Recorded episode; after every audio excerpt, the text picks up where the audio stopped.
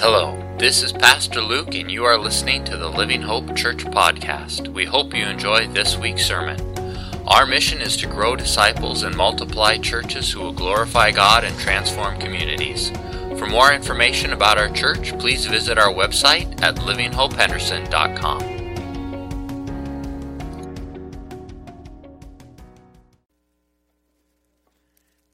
Father, we thank you for this morning. We thank you for your word, which is timeless and true. And Lord, this morning, as we look to Romans again, Father, pray that you would enlighten it by your Holy Spirit, that you would speak to each person here by the gift of your Holy Spirit. Lord, we love you and we worship you. In your name, amen. So, we're on a series in Romans. Um, last week, this week, next week, uh, we're looking at Romans 9, 10, and 11, kind of taking it uh, in. in um, kind of going through with different lenses. In Romans 12, Paul makes a pretty distinct kind of turn. Um, Paul has uh, uh, kind of a distinct style, or in his letters, Paul typically begins his letters really by talking about our identity in Jesus Christ.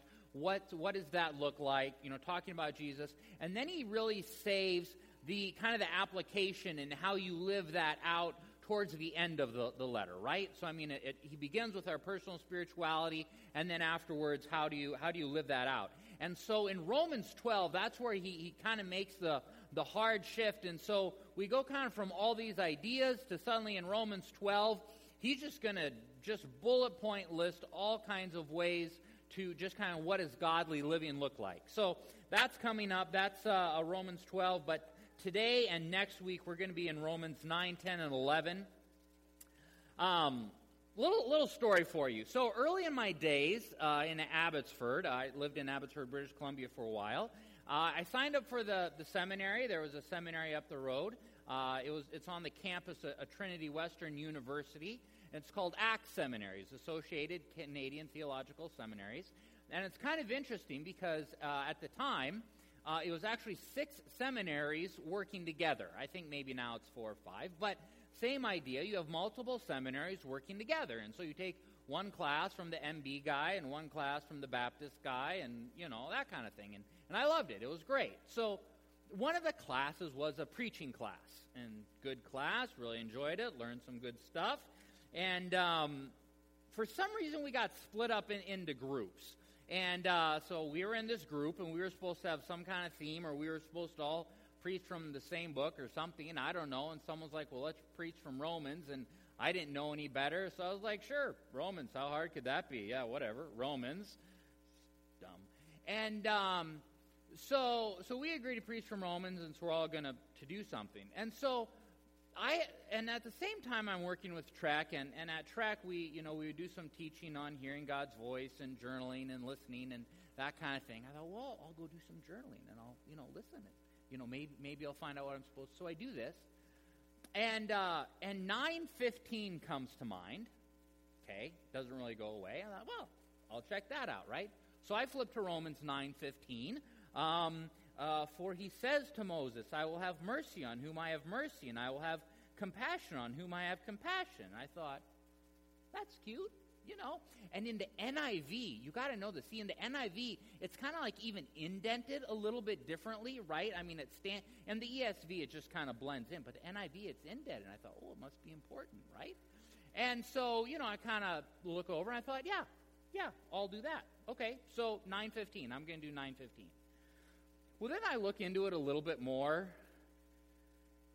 Lord have mercy, okay? Um, in, in Christian circles, there's a couple kind of hotly debated items. One of them is predestination, okay? Uh, how much does God control our life? Does He control it a little bit? Does He control it a lot? Uh, how much sort of influence does He exert over us, right? Little, none, total, right? Does He influence us so completely that we really have no choice in, in, in what we do, right? Another debate within Christian circles is what do we do with the nation state of Israel today, right? I mean, Israel and the Jews, like they're the main people of the Old Testament, but in the New Testament, the focus really shifts to the church, right? And, and today, really, most Jews would reject Jesus. So, what, what should we do? Romans 9:15 literally lands in the middle of both of those. Like, you could not find a verse that is more of a lightning rod for like centuries old debate on, on what to do with this stuff. Um, I don't know if you remember the movie Goonies, uh, kind of an, an older one, but early on, like they're in the cave and like the one kid finds the string in the dirt, right? And, and he follows the string over to the wall and then he pulls on it, and then giant boulders fall from the ceiling and try to kill them. That's kind of what it felt like for me, all right? Oh, isn't this a cute little string? And then we're running for our lives. Um, fortunately, had time to prepare. Uh, read Romans 9, 10, 11 multiple times. Read Romans uh, several times and commentaries, and, and just had, had to put a lot of work into it. And I would say this that while I'm still learning to understand the fullness of it, I now know where I stand on these topics. Um, and, and by God's grace, those are actually now comfortable topics for me today. Uh, and it has nothing to do with, with what I see in the world around us, because that is always changes, although I do see clues in the world around us. Talk about that here in a little bit. But just everything to do with, with what I find in Romans 9, 10, 11. We're going to cover a lot of scripture today. If you like to mark in your Bible, I would invite you to open up and, and grab a, a, pen or a pencil, and we're just going to be going through a, a lot of verse, uh, verses. But let's start with, with kind of this, this lightning rod of a verse. Romans uh, 9.15. For he says to Moses, I will have mercy uh, on whom I have mercy, and I will have compassion on whom I have compassion. Okay, background. Background is always a little bit helpful. What, what's the background on this verse? What, what is going on? Paul is actually quoting from the Old Testament. He's going to interweave two stories together. We'll show you that in just a minute. But this is actually a quote from the Old Testament. Exodus 33 of 19. Okay, so Moses has been dialoguing with God. Um, Moses had gone up to Moses had gone up to the mountain to visit with God, right? But he's gone for a long time. Abraham or Aaron is left alone with the people. They start to get nervous. They start to get antsy. Aaron then takes all of their gold, builds a golden calf. They they worship it. It's just it's a mess. I mean, there's worshiping and drinking and bad things going on. No one's wearing a face mask, right? Like just lots of bad behavior down there. Moses comes down. He is mad. God is absolutely furious. God says he's, he's going to destroy everyone. Um, Moses intercedes for the people for a really long time. They, they kind of work things out. It's all good. After that, Moses says to God, Now show me your glory which is a pretty bold request. I'm not sure how he kind of jumped to that, but he says, Now show me your glory. And God tells him this He says, I will cause all my goodness to pass in front of you. I will proclaim my name, the Lord, or Yahweh, in your presence. I will have mercy on whom I have mercy. I will have compassion on whom I have compassion. And in essence, God is telling Moses, You didn't earn this. You did not earn this. You could never earn this. I'm doing this because I want to and for no other reason. Okay? Fair enough. So back to Romans. Romans 9. Paul is telling two stories. The first is a contrast of Moses and Pharaoh.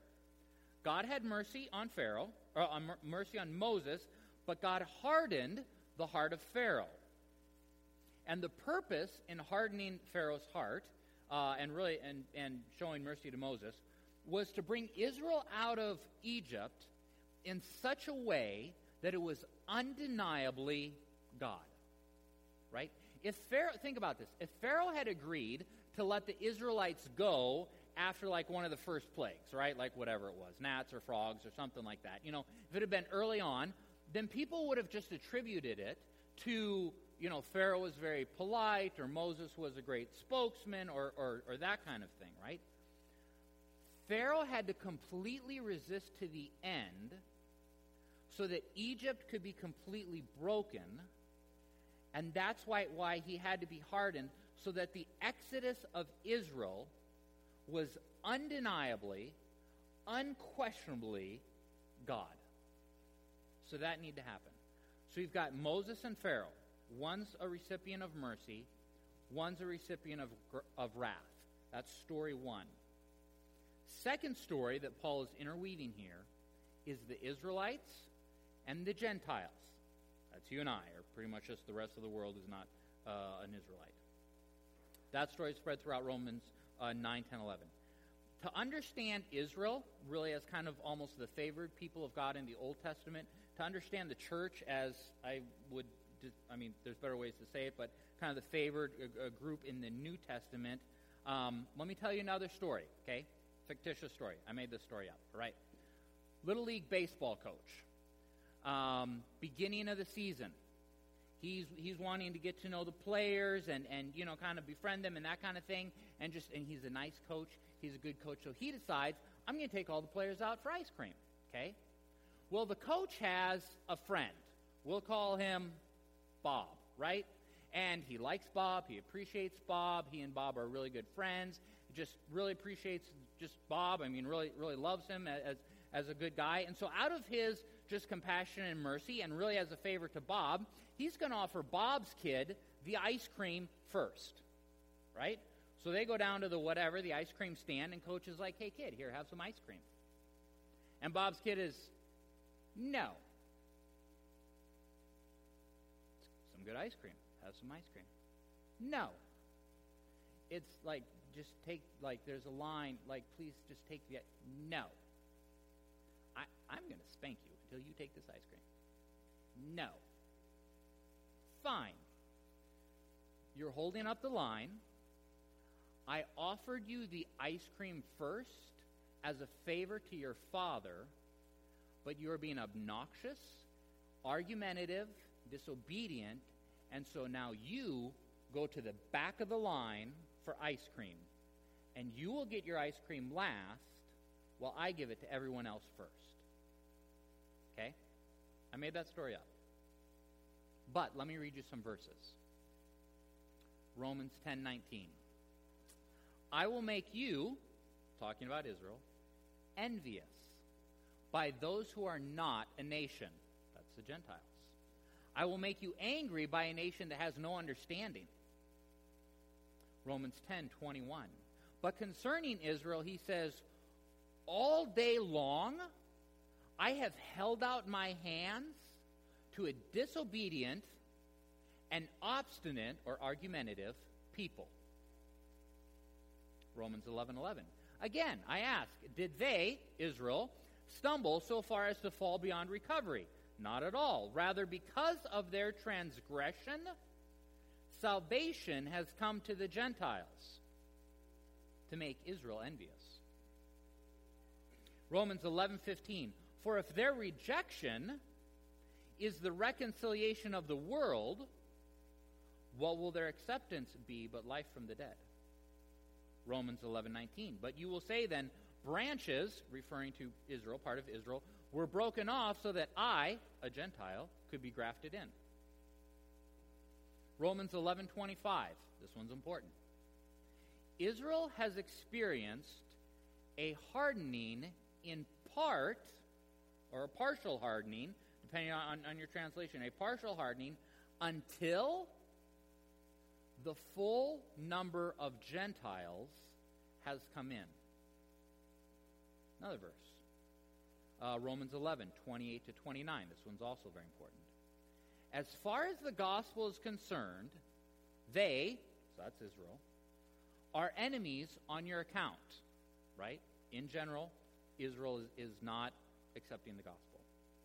But as far as election is concerned, they are loved on account of the patriarchs. So the forefathers, right? Abraham, Isaac, Jacob. For God's gifts and his call are irrevocable. So Paul uses the story of Moses and Pharaoh. One received mercy, one experienced a partial hardening so that God could fulfill his purpose and make known to the world that what was happening was undeniably the act of God. Paul is using that story as a stepping stone or to explain a second story about the current state of Israel today. Israel was offered mercy and salvation first. That was the ice cream for our slower listeners. But they rejected it, And so God has passed that opportunity on to the Gentiles. And so the nation of Israel has experienced a partial hardening, and that is an, an, important word, partial hardening. It's not a full, it's not a complete, it's a partial hardening, so that the fullness of salvation and mercy and grace and, and truth and love uh, will not be poured out on them until the entire Gentile people group has been given a chance to hear and receive the gospel. Romans 11:25 Israel has experienced a hardening in part until the full number of Gentiles has come in. Israel got moved to the back of the line when it comes to the gospel. Two stories interweaving, explaining each other. Moses receives grace, Pharaoh is hardened, Gentiles receive grace, Israel is now the one being hardened, and in the middle of all of this, you have God saying, I will have mercy on whom I have mercy. I will have compassion on whom I have compassion. There you have it. Let me pause and interject something else here, because this is actually going to explain some other stuff um, in, in regards to the, Jesus' ministry, which at times is kind of confusing. Uh, in Matthew 13 10, because Jesus sometimes says some stuff where you're like, I don't get that. That doesn't make sense, because it almost sounds like you don't want people to, to repent. Matthew 13:10 is, is one of those times. The disciples came to him, Jesus, uh, why do you speak to them in parables? And he, Jesus, answered them, To you it has been given to know the secrets of the kingdom of heaven, but to them, presumably Israelite leaders, it has not been given. For to the one who has, more will be given, to the, uh, and he will have an abundance. From the one who has not, even what he has will be taken from him. Verse 13 This is why I speak in parables, because seeing they do not see, hearing they do not hear, nor do they understand. Indeed, in their case, the prophecy of Isaiah is fulfilled that says this. Then he quotes Isaiah You will indeed hear, but never understand. And you will indeed see, but never perceive. For this people's heart has grown dull, and with their eyes they can barely hear, and their eyes have closed, lest they should see with their eyes and hear with their ears and understand with their heart and turn, and I would heal them.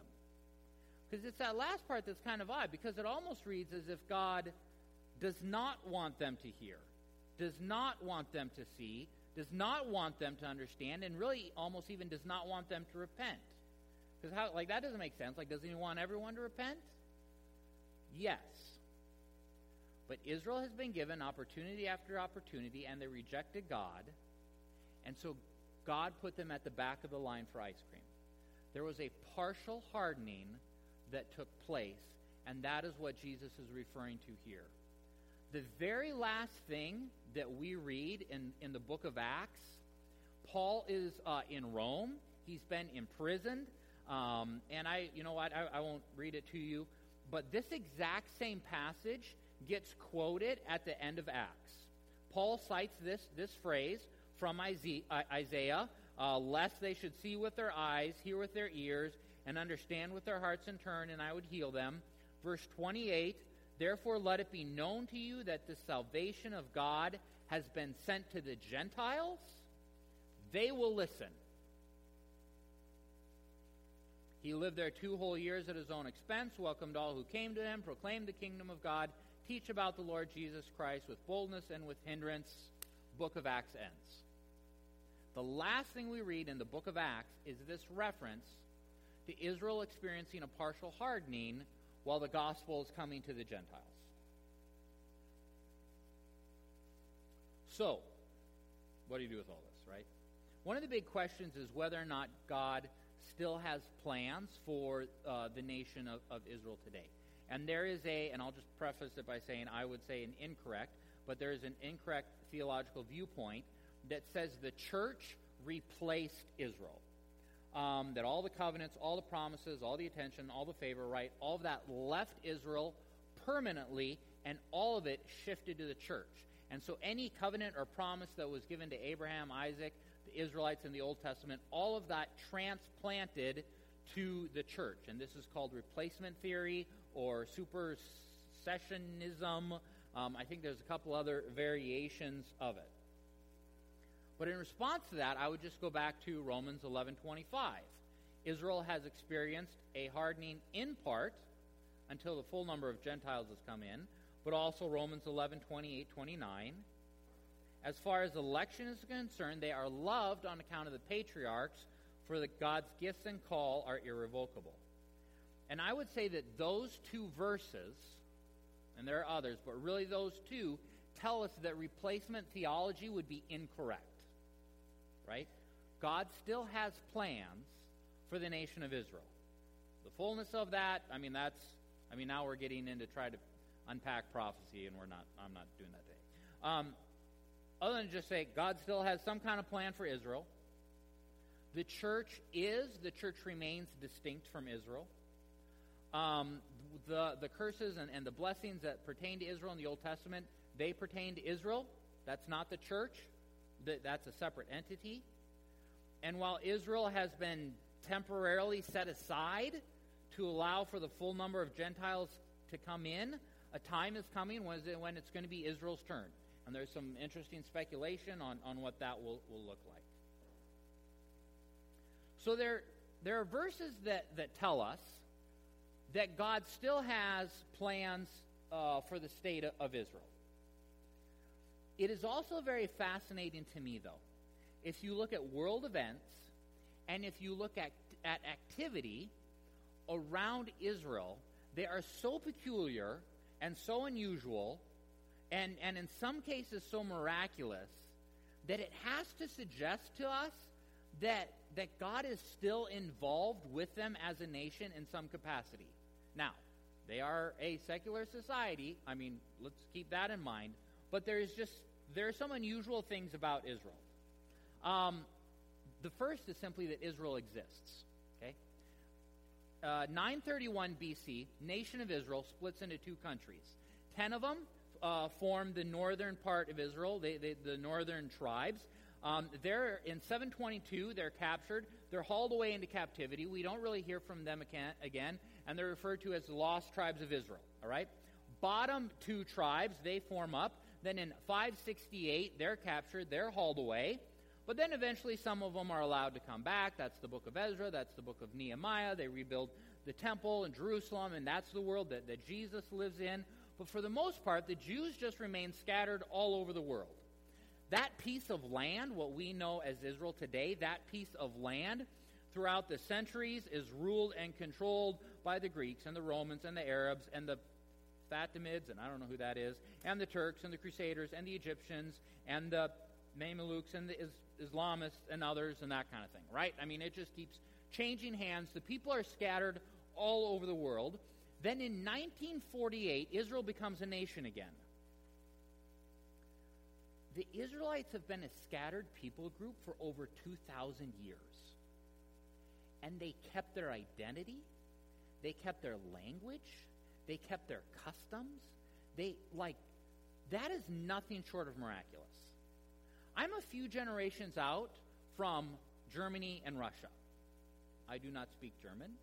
I do not speak Russian. I learned a few phrases in high school. I can tell you I'm sorry. I can tell you my umbrella is unbroken. That's about the extent of it. I'm a few centuries removed from Scotland and Ireland.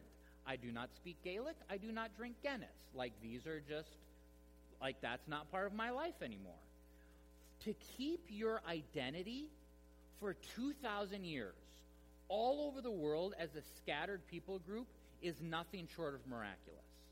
So that's, that's kind of oddity number one, where you just look at that from the worldly perspective and you go, that's unusual. Maybe we should take note of that. May 14, 1948, Israel becomes a nation.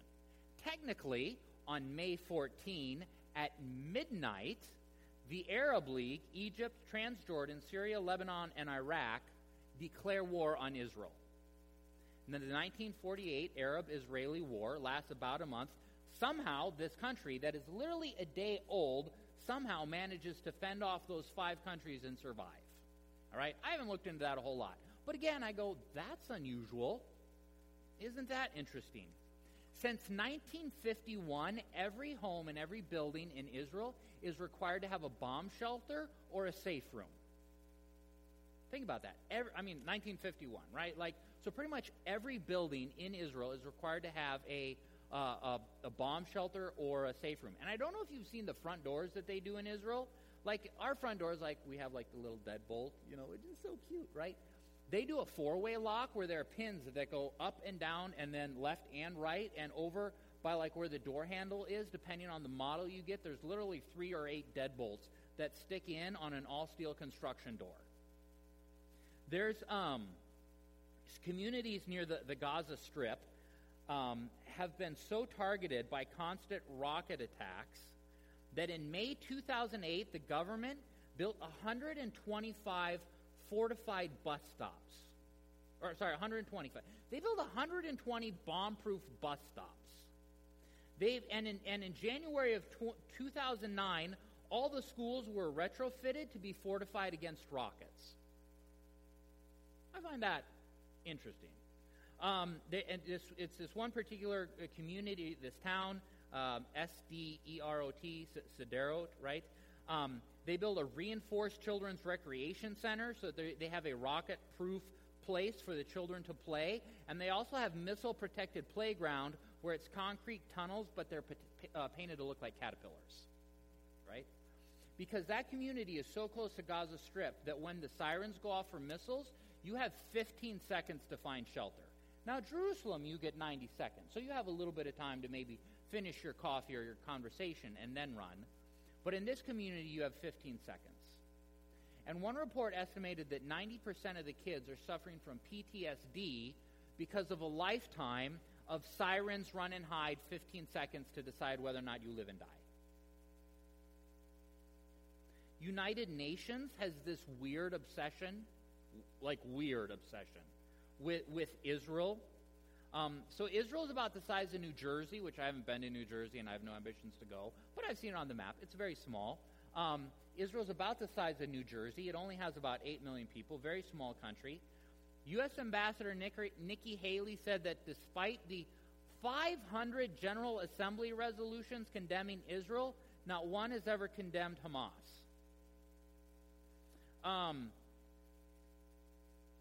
all kind. Okay, uh, the council did not cri- criticize Hezbollah for attacking Israel, kidnapping its soldiers, uh, indiscriminately firing missiles at Israel, using Lebanese civilians as shields, but it did condemn Israel. And these are all like quotes from like Wikipedia and other places. Um, Agenda 7 mandates that every United Nations Human Rights Council session, Israel's record of human rights must be debated. No other country in the world has a yearly reoccurring agenda that's dedicated to it. Other countries like Cuba, Myanmar, North Korea are not criticized by, by the Council. And even during the Syrian civil war, I don't remember if that, I mean, that was a horrible time, and, and the government just slaughtered its own people. During that time, the UN passed 223 resolutions condemning Israel, but then eight for, for Syria. And it's kind of one of those things where you're just like, what is up with this weird obsession from the UN against Israel? Like, it's just it's very odd, right? I am not saying that Israel is innocent of wrongdoing. They're a secular society. I'm sure they've done a lot of bad stuff, right? That's not the issue. But when I look at the miracles involving Israel, and when I look at the disproportionate amount of attention, and dare I even say hate, from a secular world, for me, that is simply a world confirmation of what I'm reading in Romans 9, 10, and 11 that for some reason God still has plans for, for the country of Israel, for the people group. So, all right, so what do we do with all this? Okay, for starters, just remembering that the church did not replace Israel. God has a purpose and agenda for the church. God has a purpose and agenda for Israel. Um, the church really doesn't have a relationship to the, the cursing and the blessings they're outlined in, in Israel. Covenants, promises, warnings of the Mosaic covenant. That's Israel. It remains that way. Because the church did not replace Israel, that has consequences, and, and that being how we treat Israel matters. And, and I'm not going to go in, into a lot of detail. very complex. It is a secular nation. They do good things, they do bad things. But Genesis 12:3, God does give this promise to Israel, I will bless those who bless you, and to him who dishonors you I will curse, uh, and in you all the families of the earth are blessed. If you have NIV, it reads, Those who curse you, I will curse. But in the Hebrew, it's two different words. Curse and curse are two different words. In the Hebrew, it's actually the one who speaks little or belittles you, I will do physical harm, right? So, how we treat Israel, how our nation treats Israel, has consequences. I'm not going to go into detail beyond that or try to unpack that, other than just say, based on Genesis and Scripture, there, there are consequences, right? When it comes to election time, like take note, U.S. Israel election uh, relations are always part of the election. Sometimes it's tucked away, but it's always there. So look at that and say, you know, does this person have a viewpoint that aligns uh, with Scripture? Trump did some amazing things for our relationship with Israel, for which I'm very thankful. Mike Huckabee, that guy used to be a pastor. I think he has visited Israel like 30, 35 years in a row. It's a lot. I mean, he, I don't know if he's got an apartment over there or what, but he just goes over there a lot. Also, Israel has experienced a partial hardening when it comes to the gospel. What this means is that any kind of evangelistic efforts will be unusually difficult, but not impossible.